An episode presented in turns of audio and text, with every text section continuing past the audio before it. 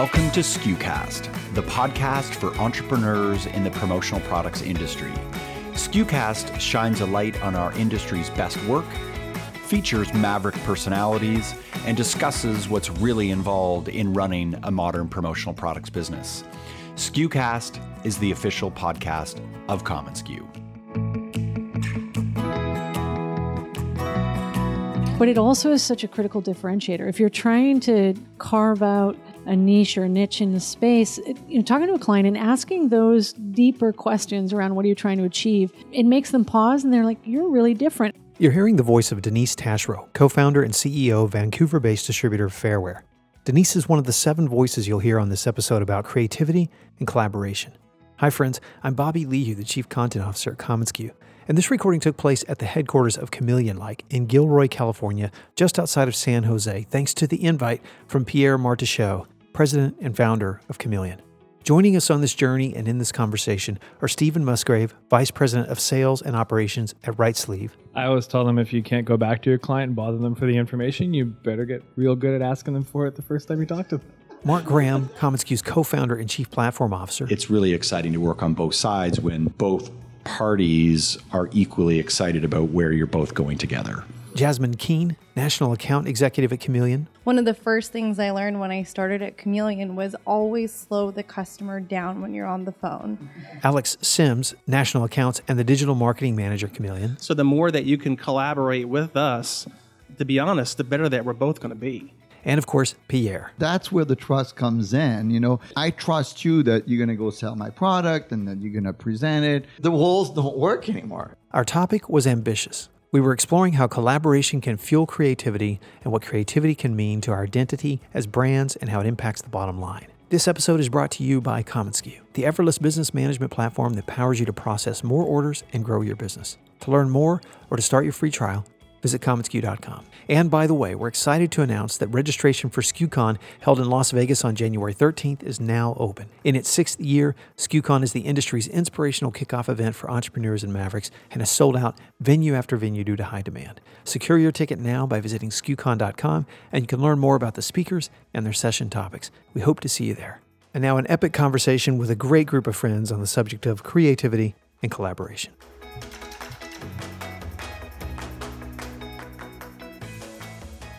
I've always been a little concerned and curious that we claim to be a very creative industry, but we spend very little time talking and learning about creativity. So, the purpose of this talk is for us to uncover how creativity and collaboration leads to sales growth and how to cultivate more creativity in our work. We have entrepreneurs who are brand new to the industry that will tune into this podcast. They've been in the business for a year. So, we need to set a baseline for what collaboration is like. By the way, for our listeners, I want to set the tone for where we're at. We are at Chameleon Likes headquarters, and we're surrounded by this hive of incredible creativity. We have this custom made product where we just walk the factory floor, and we're also blown away by how impressive the hands on, high touch product that we get and probably take for granted a lot is, is so brilliantly creative and very imaginative. So, we're sitting in a good place to talk about this topic. We have wine, we have espresso, we have everything we need to have this kind of conversation today. Thank you, Pierre, for all of that. So, Mark, what's the current collaboration process look like for the average distributor? It'll be interesting to get your perspective on this, Pierre, in just a second. But I think that the traditional relationship is the distributor knows everything, and it can usually be a relationship without a lot of give and take. And a distributor that feels they know everything because they have the client relationship and then they then take those demands to the supplier. I think that that's what traditionally happens. Isn't it ironic that even the distributor does not have all the information most of the time when they start working on a project? Yes. How does this literally work for a brand new entrepreneur to the business? Client calls you and says, I have this thing. It's in three weeks. If you're fortunate, it's probably more like three days from now or next week. And I need blank. I think what happens, I, I, again, if I'm making a general statement, because I think this is what you're asking me, is that the distributor feels they've got this mandate. Okay, so they've they have this customer, and they're now going to the distributor. Now the distributor is the buyer. They're the ones who are in charge. They then go to the market and go to a chameleon, or they go to a polyconcept, or they go to a Sanmar, whoever the case may be, based on the product they're looking for, and they say, I need this at this particular price, this particular time, or else. And again, I have to be careful in saying that this is a general statement, but I think that there can be some entitlement there when you're the buyer.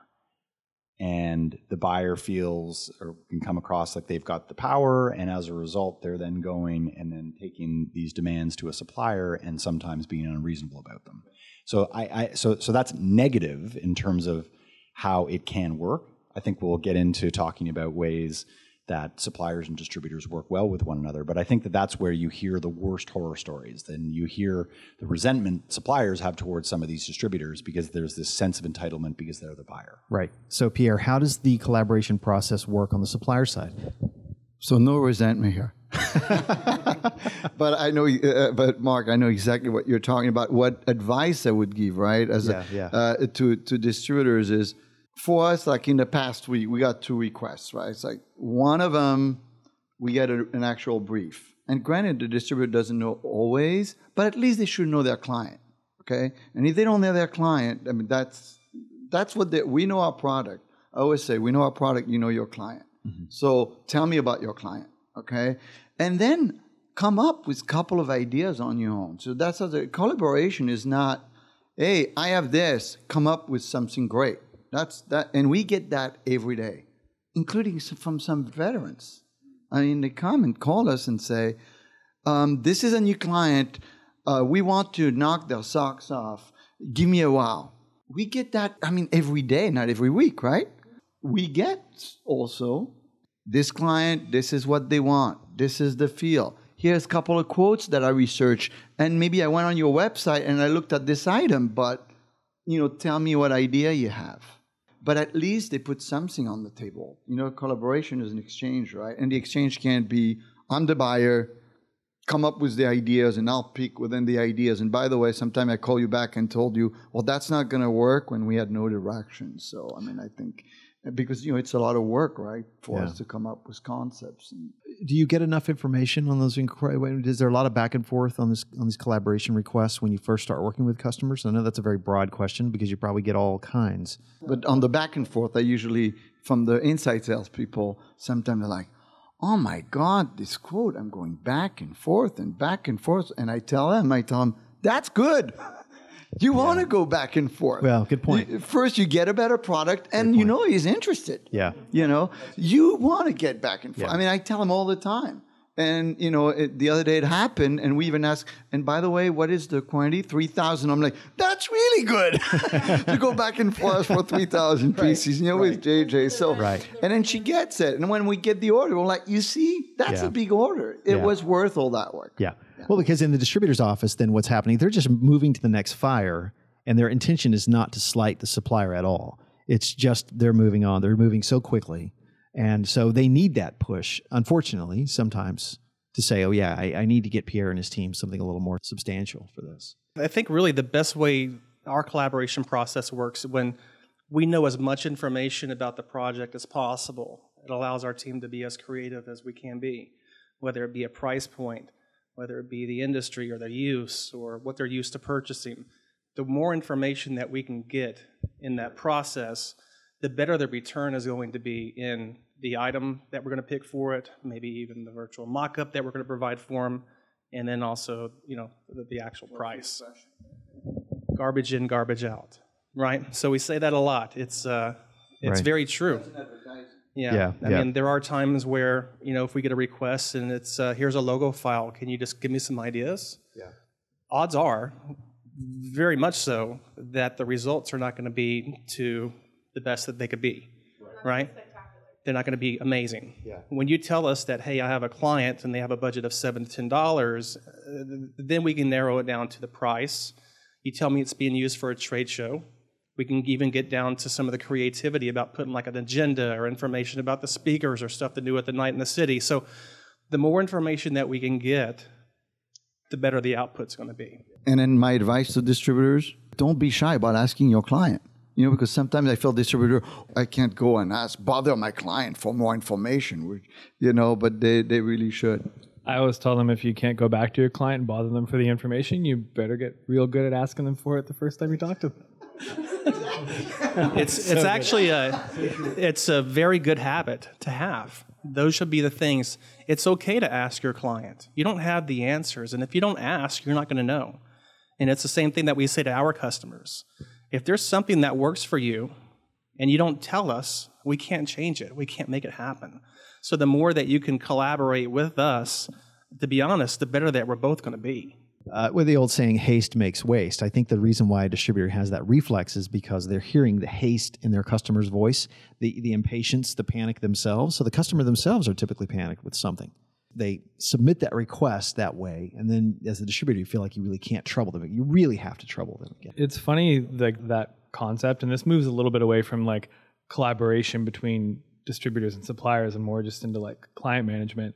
But when you're having that initial conversation and the questions of like, well, who are you going to be giving this to? And what do you want them to do with it when they get it? What do you want them to think of your brand when they get it? All those kinds of questions that seem like I can't ask those are in a huge rush, but it's those questions that are like more important to ask when you're in a huge rush because you're going to get off the phone with them, you're going to talk to the supplier and find out that the exact thing that they asked for is not possible. And then you're going to be like, well, could I make a suggestion of something else that would work for them? Maybe if I had any idea what they were trying to have people think when they give it out and what they wanted them to do with it. Maybe the custom journal book from Chameleon doesn't work, but maybe one of the the kind of stock pieces that they have that they can put a logo on would work better if I know like a little bit more about what they're trying to do and why they want it, what they want it. Then then it helps.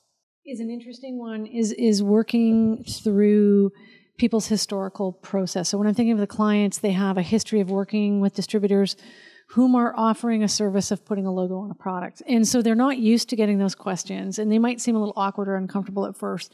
But it also is such a critical differentiator. If you're trying to carve out a niche or a niche in the space, you know, talking to a client and asking those deeper questions around what are you trying to achieve, it it makes them pause and they're like, "You're really different." And then you can pepper in, "Well, this is how we did it with so and so," or "I saw a really good example of this brand doing it," and you start to share that intel. And I have to say that a takeaway for me today, just this morning, was being in with your pre-production team and looking at some mock-ups up on the screen and seeing we were chatting a little bit about how do you uh, for example leverage merchandise to change your employees behavior. So hr goals and, and it was a really interesting project. And just the way it was laid out and the kind of language and words for this client on this proof that i saw i was right away i thought i could use that with three or four of my clients. I would have never thought of that. But had i briefed chameleon they would have come to me and said, "We've seen this before. Here's how so and so and so and so and so and so has used it." So for me, my like the big takeaway this morning was just being reminded that you're on our team, just like we try to remind our clients that we're an extension of their team. Reminding ourselves, reminding our sales team that you're an extension of our team, and thinking about it through that lens, I think will be more helpful for for our company going forward in terms of working with uh, working with suppliers. I think it's really interesting when you talk about haste makes waste because one of the first things I learned when I started at Chameleon was always slow the customer down when you're on the phone. You know, that was that, That was so one of the things that, That like so that good. Pierre's that clapping Sandra, and- yeah, yeah, yeah. take so notes, good. take notes, and slow the customer down. You, they always call, and you know they're always in a rush. Jasmine, can I can I say, can I interrupt you just to say for distributors that are listening, that is great advice for them and their clients because their clients are in a rush and in a panic and they're getting that request.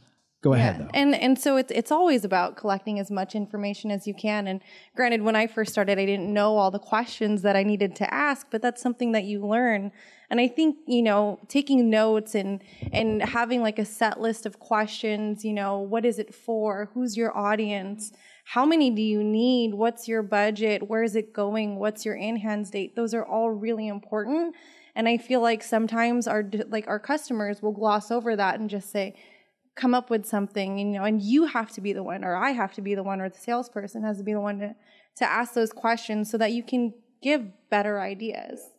The poet Mary Oliver says that trust is an essential ingredient in creativity. What does that mean for a supplier, distributor, and how does distrust, as Pierre pours me another glass of wine, I, I trust you with my life, Pierre. Thank you. A lot of trust here. So, for what does that mean for a supplier, distributor, and how does distrust damper creativity? So one of the first thing when I get requests, why also is they tell me, oh, this, this, and I say, who, who, who is the distributor, right?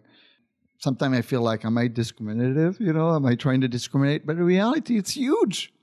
Who asked you the question? Oh, so and so for. Now I know because you know what you know that distributor wants, or I have a really great relationship with them. You know, as opposed to someone who calls for the first time, and that's the reality. And we service everyone, right? But we will go further with the people that uh, have been dealing with us for many, many years, right? Uh, that's why I answered that question because then, you know, I've worked on project with them, all that. So there's trust. I think a lot of time comes from past relationship, you know, like past transaction, I want to say. I mean, you see what I mean? Like a, her history, basically. Yeah. Who trusts someone right off the bat? Right. Right. Good if point. I've never met you and never point. talked to you, I don't distrust you, but maybe there's not that, um, uh, that, that you know, closeness, intimacy, or whatnot. Um, the, the reason why I asked this question too is Yeah. I'm I'm afraid it still exists, and and I wish it weren't the case anymore. But I think they're present company excluded. The right sleeves, the fairwares of the world don't distrust suppliers like this because they have such a unique value prop they bring to their customers. What I'm getting at is the average distributor that doesn't trust you with information about their client, which hinders creativity. Now, I would like to believe that's gone and that that's a that's a time of the past. And I wonder whether it's a function of what kind of supplier you are. So I'm thinking here as we toured your factory here today, Pierre, that y- you're not in the commodity business. You're uh, everything that you're doing is completely custom and unique to a specific distributor and a specific end client. Now, is it different if I were to go into a more commodity oriented supplier? Good point. And I was buying a stress toy or I was buying a, a stock journal.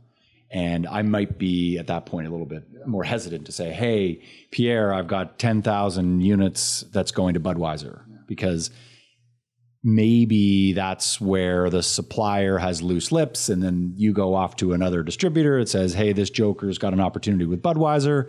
Why don't you try to get in on it? You hear examples of that. Logistically if that were to happen at a place like chameleon i just think it would be a lot messier if you were to be that person to say oh hey go after budweiser. It, it, it would not be it wouldn't work out as well for you. So i wanted to make that observation and i'm not suggesting that distributors uh, lack trust in their supplier partners. I think with a more commodity oriented supplier, you should be as trustworthy of them as they are with Pierre. trust me with you know am i gonna am i gonna deliver on time? Trust me with am i doing a good product? You know that's where the trust comes in you know? And i trust you that you're gonna go sell my product and that you're gonna present it this is the, walls don't work anymore I love that. The walls don't work anymore. And and as you guys were speaking, I kind of had these two experiences, and one is on the supply chain side. And I feel like it was one of our biggest lessons as a company. It was a bunch of years ago, big project in the drinkware space. We needed to audit the factory. That you know, it was a forty thousand unit job, big job, super complicated artwork, custom packaging. Everything about it was a gong show. And in retrospect, we kept all the parties siloed. We were constantly the intermediary. We talked to the suppliers and we talked to the client and we talked to the auditing company. And in retrospect, I wish I sat everyone around like a table like this with a bottle of wine and chocolate and said, let's succeed in getting this project to deliver. And I think it would have been unheard of then to even broker that conversation with the players in a way that it, it isn't now. And one thing I was chatting with Alex last night, we're starting to see a level of transparency in the supply chain that is really encouraging for us and, and you know what we stand for as a brand. But we're also seeing transparency on the client side. And I was explaining that we work with a lot of consumer product companies. And some of them, maybe they're natural products, a cosmetic company, and they're sourcing aprons for their retail staff. They're not getting it through our channels, but they're sourcing it at a fair trade um, factory in India. And, you know, we're doing their tote bags somewhere else. We're starting to do factory sharing with our retail clients where we have major manufacturers saying, here's where we're doing our recycled polyester pom pom hats in China. Where are you doing? Blah, blah, blah. And we're not going to get that order anyways, but we do a lot of business with them, and it's just trust. It's like, let me share with you because you're going to grow, we're going to grow, we're all in this for the long haul. And let's understand where we need to be competitive and where we can be collaborative.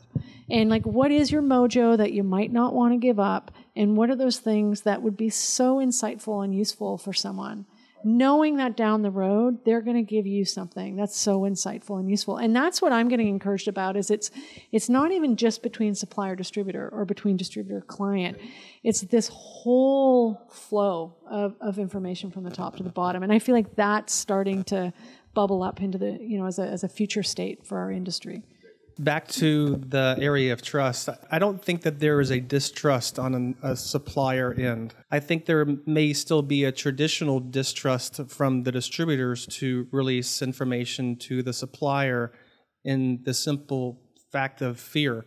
They, they, they've heard stories about direct selling suppliers, they've heard of, of stories of you know someone showing my products to another distributor to go sell it down the road. I don't know if it happens. I don't. I've never heard any stories about that happening.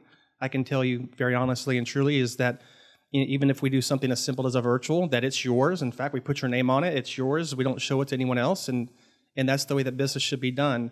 But I think because of that fear, sometimes you don't get all of the necessary information that you need to be able to be successful in in the project. I don't think it's from the supplier. I think it's more on a traditional distributor, not the ones that we are are, are talking about here in the room, but just the old the old distributors, the old traditional type of distributors. The more information that you can give to us, the better. But if we don't get that information, we can't work to our fullest extent. So I was thinking a lot about this because we're talking about big picture, like creative collaboration and like sharing ideas, and a lot about that idea of like keeping your cards close to your chest because you don't want to disclose a bunch of information about your client, you're worried about your competitors. But one of the big challenges, like I find when we're trying to be like a collaborative distributor, is is like the little tiny like everyday collaboration you have to do. Because even if we're just taking one of your guys' stock books off the shelf and putting a logo and a one color print on the front, we're still like collaborating together, right? I didn't make the notebook. You don't have the client. We're we're still working together on this, and it's it's this really long history of of combative relationships between suppliers and distributors versus a collaborative, I find can be such a, a, challenge for just those little everyday things. Like I've got a PO in with a supplier. The timeline is a little bit tight on it. We just spent two days going back and forth about whether you can get it out in time or not, and then you suddenly just say, "Well, I mean, we could, but there'd have to be a rush charge, it's fifty dollars." I'm like, I'll pay you three hundred dollars to give me the last two days of my life back. Like, why are we even talking about this? We're on, we're on the, we're on like, we're on this, we're on. But you know what I mean? Like, we're, it, but it's this thing where, but I feel like it's like decades of like a distributor being like, what do you mean there's a fifty dollar rush charge? Like, that's insane. But we're we're all like trying to work together, and there's like a occasionally I'll find we're working with a supplier where I'm like, oh, we're like not, we're not trusting each other, like we're not working together to try and do the same thing and it's like you've got an $18,000 purchase order from me that you want to charge me a $50 rush fee on like go for it who cares? Let's make some cool shit. Stop fighting us on this let's just do it together. But it's that little like everyday kind of collaboration can be a struggle sometimes because we've got 10,000 other people out there fighting about a proof charge that's $12 instead of 8 sometimes you have to set up those i'm assuming you have to set up those kinds of policies because of the opposite factor that you've got low average orders coming in from distributors that are not spending enough money with you, and that's a protection hedge. And so when you, it just doesn't fit in the framework of this eighteen thousand dollar order at all. Well, but even even on the smaller orders, it's like don't fight me on it. Just tell me about it, and we'll work it out together. You know. We love it. Like when a distributor calls us and says, "You know what? Let's save that order. How do we get that order together?" No one tell. I mean, it's very rare. But when he does, then it fires us up. Yeah. You know what? Let's save that. Sometimes there's a hiccup. Let's try to get it together. You know, this is what it's all about. I mean, I want the order just as much as you do. All right. A very broad but important question. I know this is broad, so I want to see who's the bravest and who's going to tackle this first. How does creativity impact the bottom line? How have you seen creativity impact your sales? I know it's a broad question. I know it's big. My axe to grind here is that we don't talk enough about this topic and how it impacts the bottom line. Creative comes at a cost, right? It does come at a cost. It's not necessarily, oh my God, it's creative. I can sell it for so much because it, it does have a cost to it. I think when you're creative, you know, by definition, you're not the same as everyone else. You might have someone else who is also creative, but you're going to create different things, right? So that's that's about making yourself unique and offering something that is unique. You know, and we talk about commoditization in the promo world, which is pretty big. So I think for us, because we make stuff here, it's not rocket science, but there's a lot of moving parts. And it's not only the made in USA thing, which, you know, for some people matters, is because we make it here, we can include in the product a lot of like custom creative things that you can't if you have a stock piece. I don't even know if we really worry about how it affects our bottom line because that's part of our DNA. That's what we want to be, and that's why we're in business. A lot of people think about us because of that. It puts pressure on us, to be honest. But you know, how am I going to compete with my main competitor, Journal Books, who's owned by PCNA, if I'm not drastically more creative? I can't. I mean, I just can't. You know, they're they're bigger. Creativity is your is your answer to, to consolidation. For the distributors, um, I would think it's about the same. I, I know that this is a, a, favorite quote of Danny Rosen's at Brand Fuel, where he often talks about where there's mystery, there's margin. And it's a great comment. And I think that, I mean, that might come across as negative, um, but I think that where there is creativity, I think all of a sudden you're inspiring the client with what they can do with the promotion. And I think at that point, that's where price objections just start to melt away. So, yes, it takes more time. Yes, there's a creative resource that you may have to build into the cost of this, but now you're competing in a much different arena. It's just interesting to note how drastically the price objections or price comparisons drop when there's an element of creativity in the proposal. Um, you know, how many times does an average right sleeve rep get? I found this on the internet for cheaper. Can you meet the price? And I'm sure it happens, but we've always been a creative company, but especially over maybe the last like three or four years, I've seen us kind of taking it more seriously as like you have to be creative every time. And I've noticed the amount of price objections we get going down a lot. It's also things like like when I started at the company, we had an online catalog on our website with product and prices and and we don't anymore. Like we don't talk about price in our marketing, we don't talk about about any of that and like as as I've seen us move away from us talking about price and just talking about the creativity, I find we get we get grinded on price a little bit less by people. It doesn't come up. Every once in a while somebody's still like, "Hey, check out this link from 4imprint." And I'm like, "That's cool. You should buy it there. Like it's you know, um, or or or that's like I'll I'll talk them through. I'll do like the cheesy like apples to apples thing. I'll talk them through why what we're showing them. Unless it's the exact same product, then it's another challenge. I think about this uh this a lot because the question is how does creativity impact your margin? It gets us higher margins. Boring is the alternative yeah, to creativity, commodity. A couple of thoughts on this, and one is the idea of getting those creative projects, working with clients, and actually landing them, they can be hard. Sometimes, you know, you, you go into it thinking you're going to get really good margin just because of all the variables or maybe unknowns. The margin isn't great. We've started to view some of those projects though as marketing endeavors, and you know, my business partner always talks about them as the eye candy. And for us, it might be upcycling products. You know, upcycled ski uniforms into tote bags. And that story has a lot of legs. It was a really hard project, but it was an incredible outcome. And the story has brought us business and the story has brought us clients. So there's that side of it is thinking about it as getting this incredible product to then tell, you know, the story over and over and over again to bring people to you.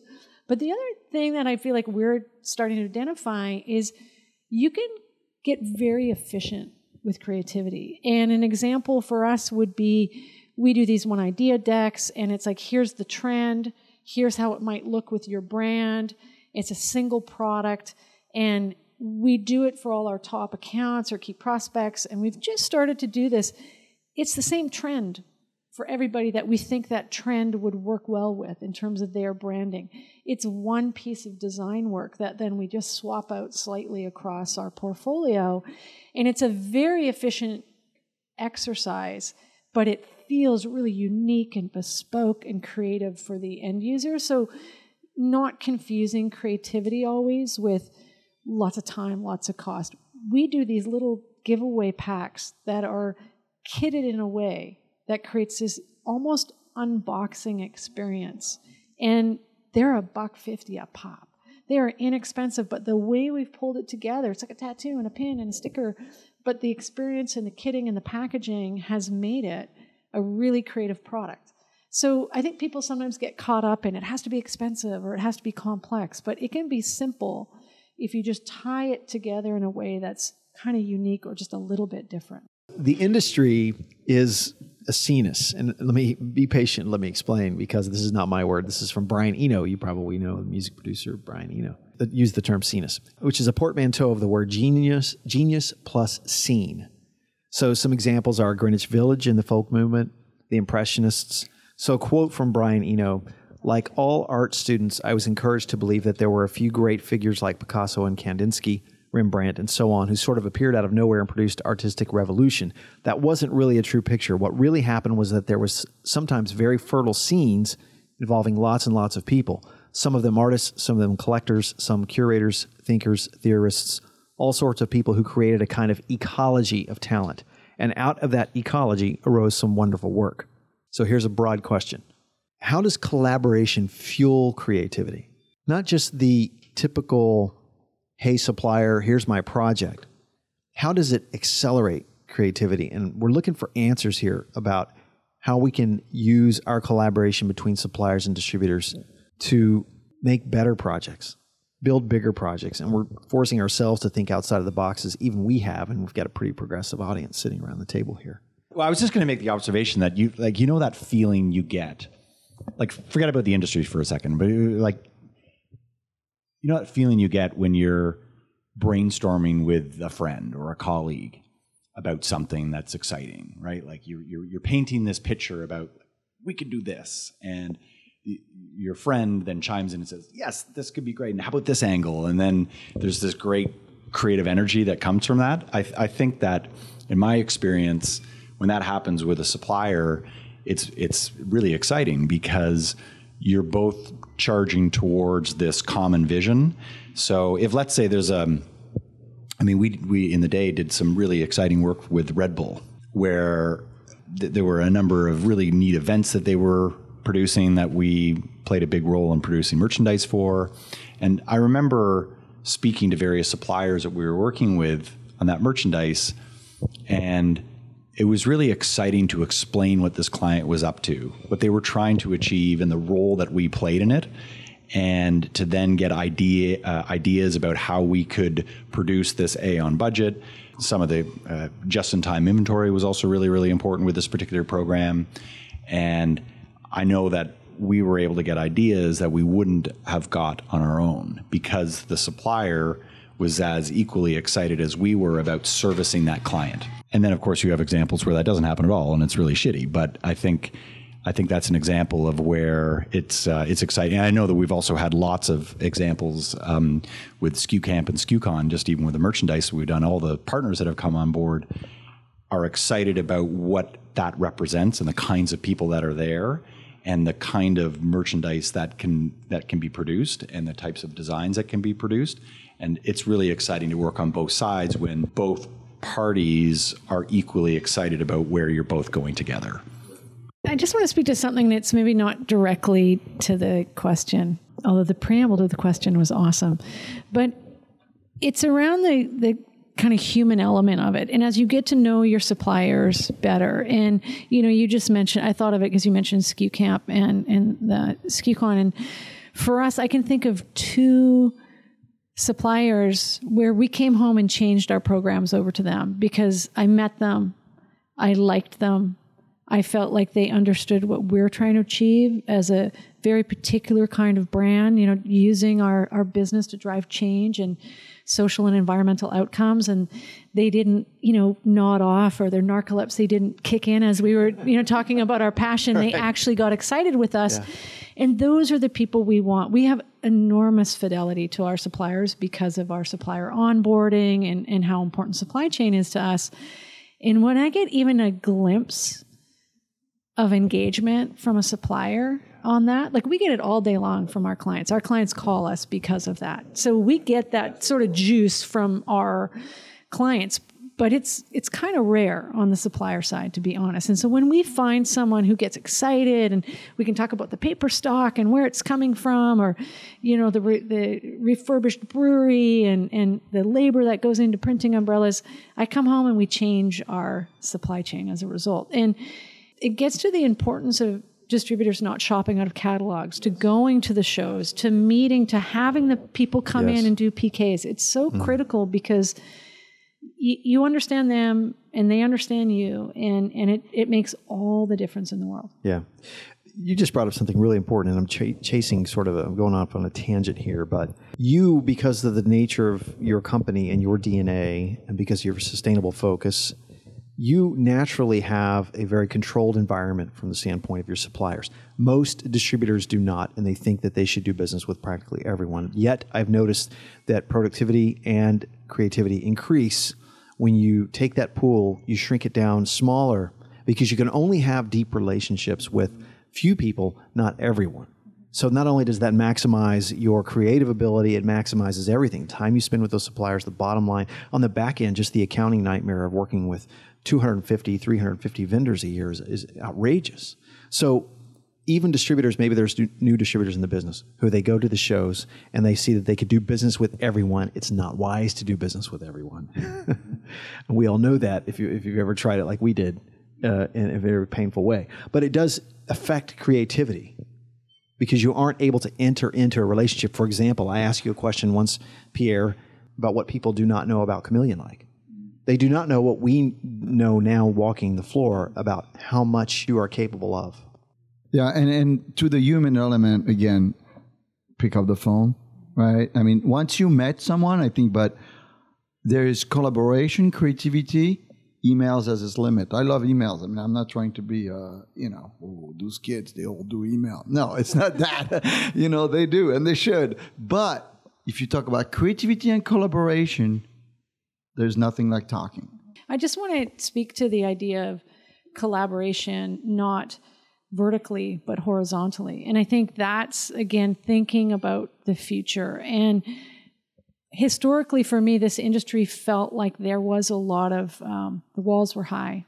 People were very secretive. And I'll always remember the day I was in Eaton Center and I cold called Mark to tell him I had a competitor crush on him.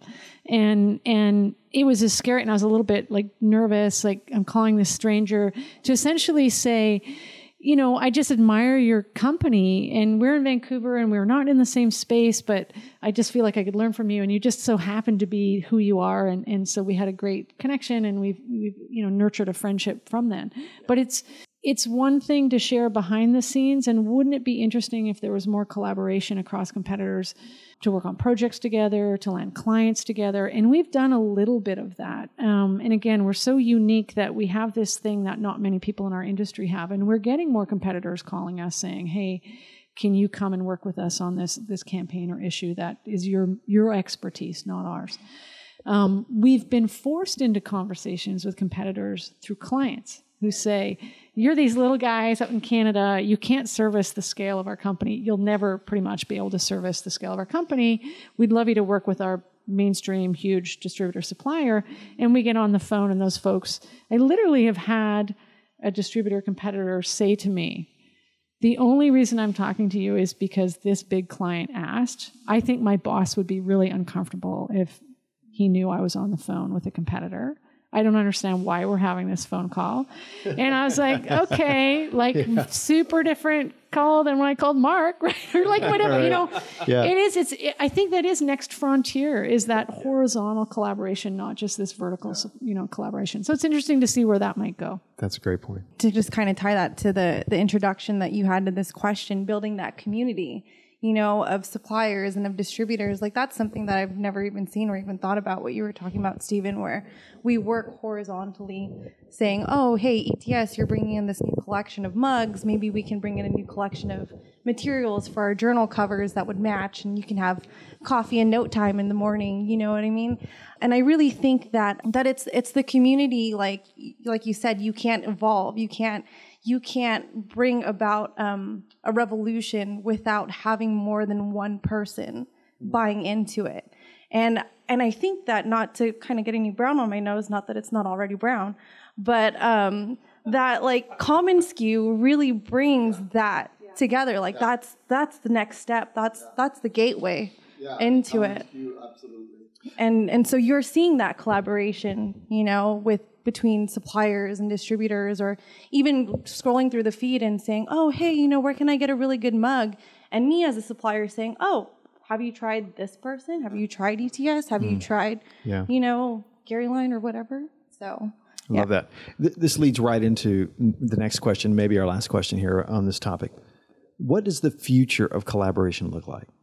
And I'm going to, this is going to sound like a setup because I work for commonsku, but I really can't think of anyone better than Mark Graham to ask, answer this question.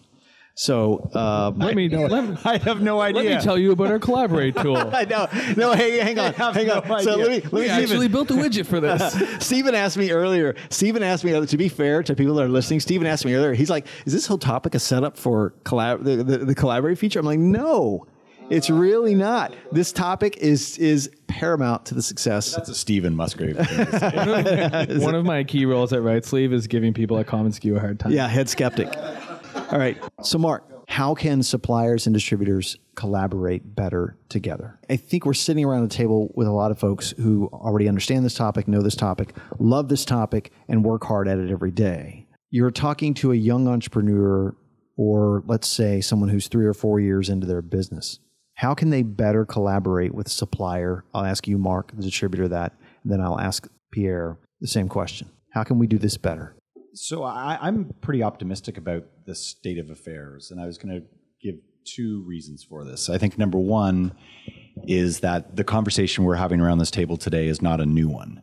Um, you hear great panels uh, at the Power Summit, at NALC, at events well beyond commonsku events about collaboration and sharing. And I think you're seeing more of that conversation happening more now than ever before. Right. And I can say that in my, I got into the industry in the late 90s.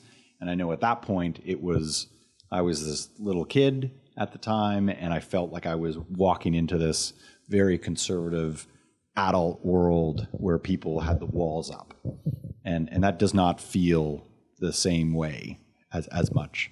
Now, the other thing I was going to say is that I think that younger entrepreneurs in this industry, and I've been lucky to have been involved in some mentor relationships through Promo Kitchen with a number of younger either salespeople or distributor entrepreneurs that are getting into the business. And it's refreshing to know that their outlook out of the gate is almost collaborate collaborative by default, as opposed to this weird concept of I'm not going to share information with you. And I find that interesting. So it's almost like I don't need to go on about, hey, you should trust your partner. I think I think at the end of the day, a lot of those distributors are getting that by default. And I don't know if that's a millennial thing, but I think that you're seeing a lot more open mindedness, which is I think very encouraging. So I'm not answering the question about what the future of collaboration looks like because I think the future of collaboration is more of what we're talking about right now. Yeah. You know what what we've got around this table with technically competitors speaking to one another and also uh, a, a partner with Pierre. I think this is the high watermark. This Yeah. is fantastic. We need more of this. But the reality is that I don't think that it's just Fairware and Right Sleeve and commonsku and Chameleon that are leading the charge. I give give credit to my fellow industry colleagues, and a number of them I think are really stepping up as well. Yeah. And so that that's my message of positivity. I thought it was kind of interesting on the ride up. This is default for you guys, but I thought it was very interesting on the ride here. The three of us, meaning Stephen and Denise, right sleeve, Fairware, and then I used to be with Robin, talked shop the whole way and shared information and ideas as a default. It really is wonderful to see that happen in the business, particularly if you've seen the walls. The first EMEs. I mean, I met you at an EME, and Right. and that was before commonsku, and I noticed the craving of distributors talking to other distributors. They loved it. That was brand new, right? Like because of the evening thing and all that, and Right. they would all really love it. And I think that that that goes to show. I think it's a generation thing. It, the walls are down. it's not direct and direct. There's no secret, but the, and then they're like, oh my god, we can talk and learn so much more, mm. you know, from from our fellow distributors. I was just going to say, like, even as we're talking, I think there's some practical things that we could all do. And, and Stephen, you were talking about merchandising collections, and I was thinking about how often we pull together these beautiful decks where we do have three or four products, and they look gorgeous together, and you guys never see them. And to be to be able to show you what we've done with your product as part of a collection or a bigger project. And I just realized we don't show you that. Or even earlier, I was flipping through that deck, and there's one element in this big merchandise program that we could potentially collaborate on. But what was interesting, it's like, well, here's the branding, and here's the box, and here's the T-shirt, and here's like here's how you fit in. And I don't know that we think to do it, and even taking that step, right? Mm-hmm. Taking that step. Well, the only thing that I want to go back to is your comment about sharing the collections, sharing those ideas with the suppliers. One of the things that we are unfortunately not ever really, very rarely ever known about is the actual collections being shared. If, I mean, I don't know, we would be so floored if we knew that our virtuals, our samples, our specs were actually being used in the project. It would fuel us, it would fuel our collaboration and I'm telling you, it would make it such a big impact. So I would definitely think that you know that that's a huge, huge thing. It motivates. It's just like when we showed you how we sent it over, right? And then the person that worked on that probably it's drop shipped and they've never seen it. And how do they feel when they get that? Well, that's how we feel. That's our way of saying, please also show us what you do with our product. I mean, it's each time. I mean, we really, I mean, the, the girl who quoted on it, that we really get excited because what you do is so much more than the product that we do. Absolutely. Uh, and I was just to kind of piggyback on Pierre is, you know, when we see what you're doing with our products and what you're using it for, because maybe when we came up with the ideas, we didn't get that part of the brief, it helps us with other distributors who have similar projects to say, hey, you know, I worked on something like that with this person. I think it would really work for what you're doing too. Let me take that a little further too. Distributors will often follow up on their customers with how the, you know did the product turn out okay? Did it arrive on time? But distributors who probably enter the 304, 301, 401 experience start asking, how did this impact your event? How did the how did your company feel? How did recipients feel? How did your top brass feel about this project and how it impacted the business? And that's the kind of feedback we can get ourselves and then pass on to you as well. This is kind of like aha moment of this conversation of my message to distributors is please please tell us what you do with what we do because, That's great. because it, it's just fuels of uh, our purpose While we were just talking, I just sent an email to somebody at our company because one of the projects I was most excited on this year has like one of your books in it. And I was just like, "Yo, did we get a picture of the whole kit together? Can you send it to me so I can show it to them?" Love it. Love it. Love it. Yeah. Thank you It's great. Sometimes we live in this little bubble. Sometimes of just being. Again, I hate to use the word supplier because I don't feel like Chameleon like is a supplier. Right. We're not. We we are more a consultant agency that does really cool creative stuff for our clients, right? But sometimes we live in this bubble and we go on these day to day activities and we don't know how you use our products. It would be very, very interesting and very helpful to have Yeah. that information. Great So, point. Great point. Right.